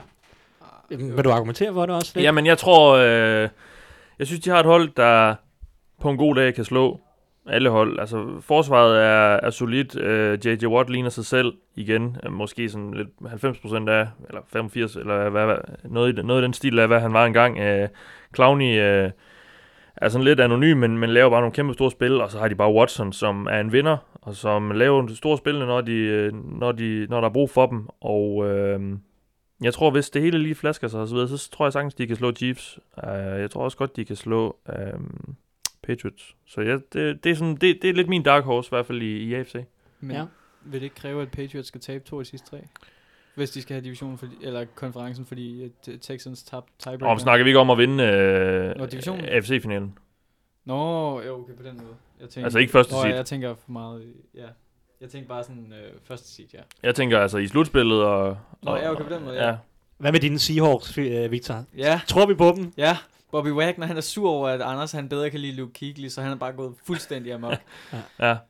Og øh, ja, de slår dem alle sammen. Slår med det sammen? Okay. Ja, ja, jeg tror ikke helt på, øh, på, på Seahawks der. Nej. øh, er Chargers en overraskelse? Nej, det, det, det tæller måske ikke. Du ved, sådan et, et, et 10 3 hold, det er måske ikke sådan helt øh, chokerende. Nej, nej. Altså, de, jo, måske, altså, de kommer, de, de, der bliver ikke snakket sådan mega meget om dem, fordi øh, Chiefs tager deres shine, og Patriots bare altid bliver snakket meget om. Øh, Hvad med Vikings? Hvis de sådan får det hele til at køre under Nej, Kevin tror jeg ikke. Jeg tror ikke, det bliver. Stefan. jeg tror, den offensive linje er simpelthen for dårlig. Men, Men, jeg øh, søgte jo, altså, Green Bay Packers. nej.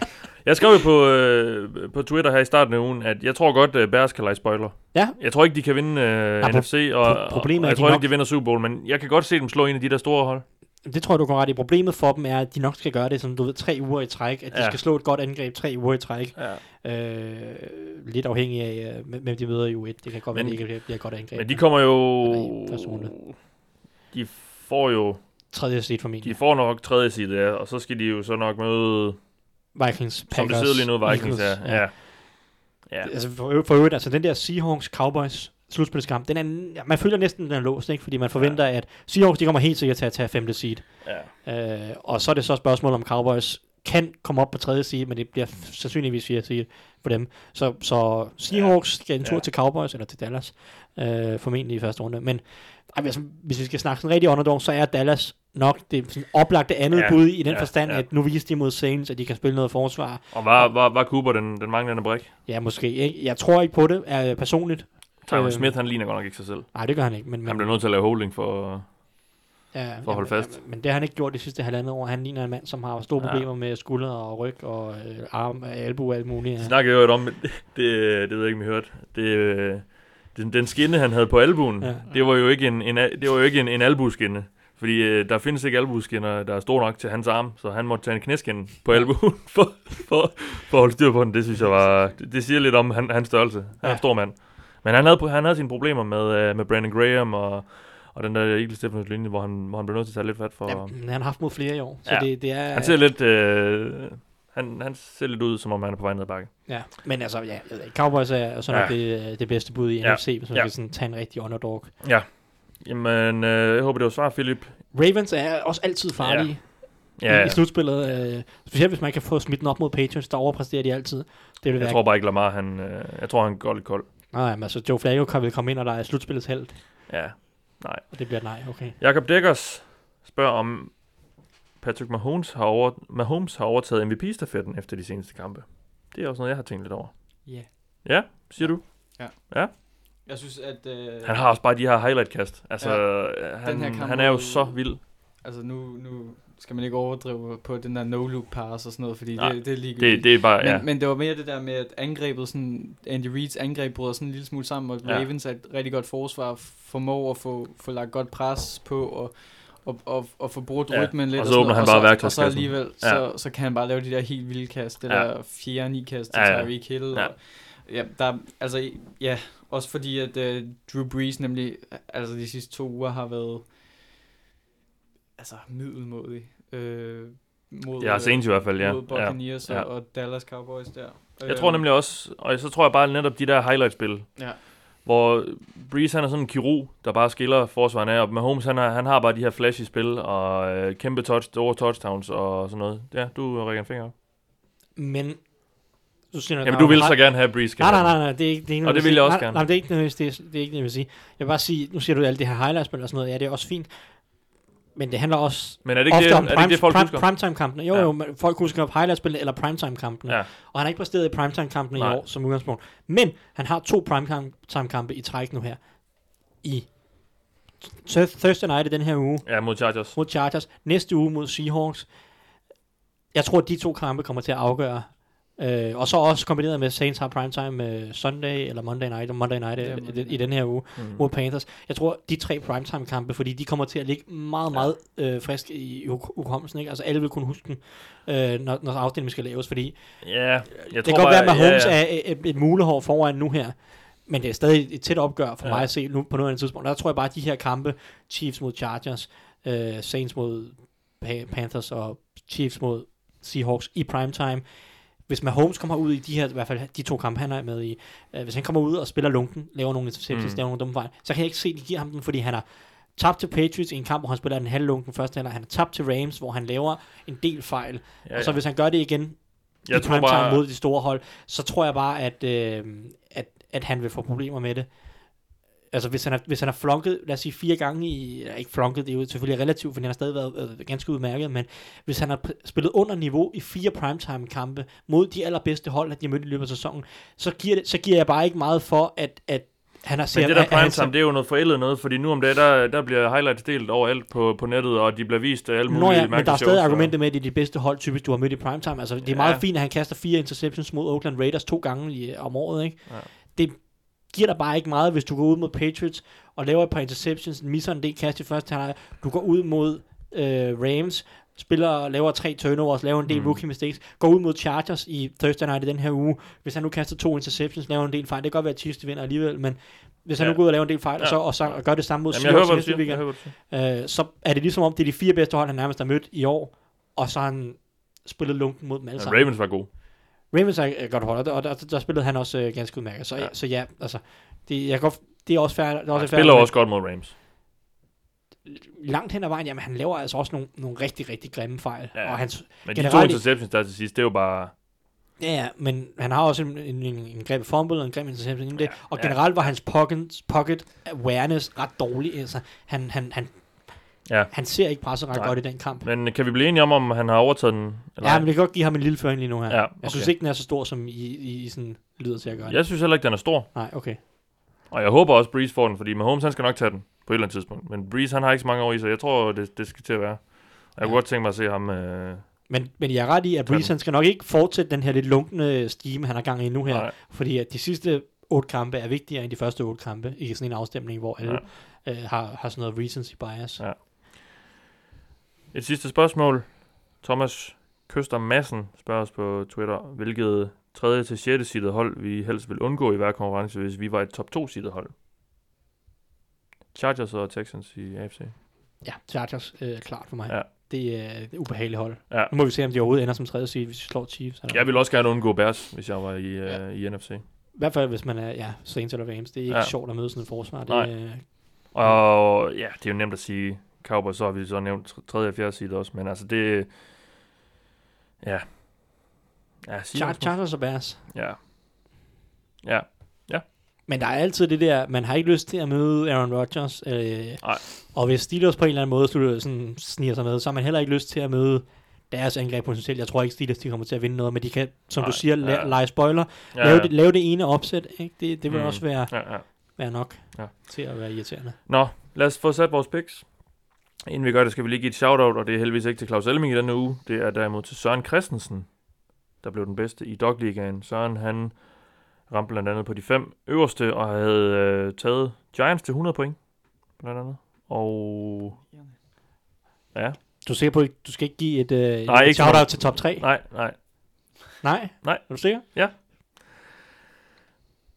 det skal vi ikke. Øh, jeg, jeg, jeg, jeg, jeg, jeg blev nummer 3 i den her uge.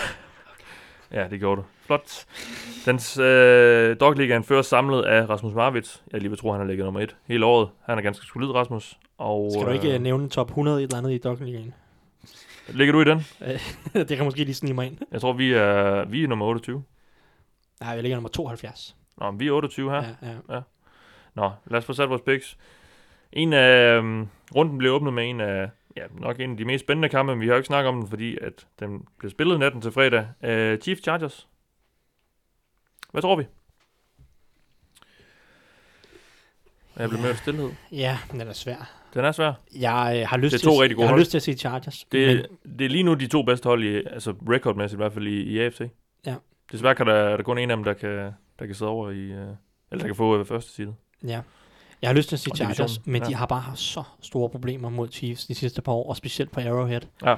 Øhm, Ja, det er jo... Øh, Altså, de har... Philip Rivers har de sidste fire kampe spillet ganske ringe i Kansas City. Ja. Og matchup-mæssigt har Chiefs bare så meget fart, som giver ja, hvad hedder det, Chargers cornerback lidt problemer. Casey Hayward er ikke en speed corner. Det kan godt være, han er en god Nej, er cornerback, han men han har problemer mod Tyreek Hill, så ja. jeg bliver nødt til at gå med Chiefs, men jeg synes, Chargers er måske lidt mere velfungerende, sådan lidt, lidt mere velsmurt lige nu, men jeg tror bare, der er noget i matchuppet, der er rigtig dårligt for Chargers. Victor, Jeg tror også på Chiefs. så går vi med dem. Jets Texans. Texans. Det må vi nødt til. Darnold kom tilbage og, og så lovende ud, men øh, det er ikke nok til at... både- Og, og Texans lavede et tabte par ting til sidst, Darnold, men og første Texans halvleg. tabte for første gang i et par måneder. Jeg tror, øh, sådan, du ved, Sam Darnold og Josh Allen i den første halvleg, der kæmpede de om at bare sådan lave spil, der burde grades til minus uendelig. Øh, Ja, De okay. lavede nogle hjernedøde fejl i første halvleg. Så du tager også Texans? Ja. ja. Broncos Browns. I Brown. Denver. Browns. Browns? Ja, den der i Denver, den er altid svær. Men, Ja. øh, Men det er jo ikke september. de, men øh, de er stadig, de er stadig, stadig gode på de er hjemmebane. stadig det hold, der Ja. har den største hjemmebanefordel. Primært fordi folk ikke kan trække vejret. Jo. øhm, eller et I hvert fald nogen, der ikke kan. Så Ja. godt. Men, øh, men ja, uh, let's go Cleveland. Kan du huske Ryan Clark? Ja, safety. Ja, han må ikke Han, spille. øh, der. han må ikke spille i Danmark. Jeg hørte for øvrigt rygter om, at Antonio Brown har den samme sygdom, men den er så bare ikke lige så slem. Men, øh, Nå, okay. Så han må godt spille op. Nå, for fanden. Nå. Bills Lions. Jamen, uh, Bills, Det er godt De har fået en, øh, usexede opgør. de har fået en rigtig god running back her, så øh, jeg Ja, går Josh med Bills. Allen? Ja, Ja, ja. så jeg går med Bills. Okay. Så siger jeg Lions. Uh, ja. Jeg synes, deres forsvar har været ret godt de sidste par uger. Ja. Og Ja. Så mangler de mange quarterback. Quarterback. Og En kamp uden quarterbacks. Du har det der smør og smil på, når du kommer med... med Jamen, jeg kan godt lide at, Ja. stikke lidt til Matthew Ja, ja. Stafford. Det, Jeg øh, tror, øh, jeg går med Lions. Jeg synes bare, at de har sådan lidt overall lidt bedre hold. Um, Bears Packers? Jamen, jeg har, Du har kaldt, kaldt jeg har den, kaldt den. Øh, vi, vi tager de, øh, sådan, de grønne oste. Ostehovederne. Ja, okay. Ja, jeg tror på Bears. Ja. Jeg kan ikke øh, komme bag. Du er så fornuftig. Ej, jeg bliver også der er en grund, der er en grund til, at jeg ligger s- 72. Nødt til at gå med Bears. 177. Jeg, Jeg jeg, jeg, jeg, jeg, jeg går med Bears. Nå, Bengals Raiders. Ja, men øh, Raiders. Vi så sidste uge, hvordan det virkelig er NFL's absolut bedste hold, synes jeg. Ja, det er klart. Det skal du sige. Øh, nej, vi, vi går med Raiders, fordi Bengals er øh, sølle. Ja, og det synes du ikke Raiders er? Øh, jeg synes faktisk, at Derek Carr har spillet ret godt Ja, de sidste to, er to, tre rigtigt. uger. Det er rigtigt. Det virker faktisk, som om han er nogenlunde endelig sådan kommet overens med øh, John Grudens filosofi. Ja. Så øh, Er det også noget, man ikke kaster en interception i 8 uger? det skal nok passe. Øh, nu kaster de så også utrolig mange korte kast, Ja. men, men uanset hvad, har Derek Carr spillet bedre. Så øh, jeg, jeg går med Raiders. Ja, ja det gør jeg også. Jeg tror ikke på Jeff Driscoll. Tror, tror du også på Raiders, eller har du for en gang skyld lidt tiltro på, at dit hold kan vinde? Nej, jeg tror på Raiders. Jamen, det er super. Ravens Buccaneers. Jeg glæder mig til at finde det matchup, hvor du rent faktisk tror på Bengals. Nå, jamen altså indtil de beviser det, så skal jeg nok uh, tro på dem. Det har de så ikke gjort i, uh, i 12 år nu. Uh, så det er fedt. Ravens Buccaneers.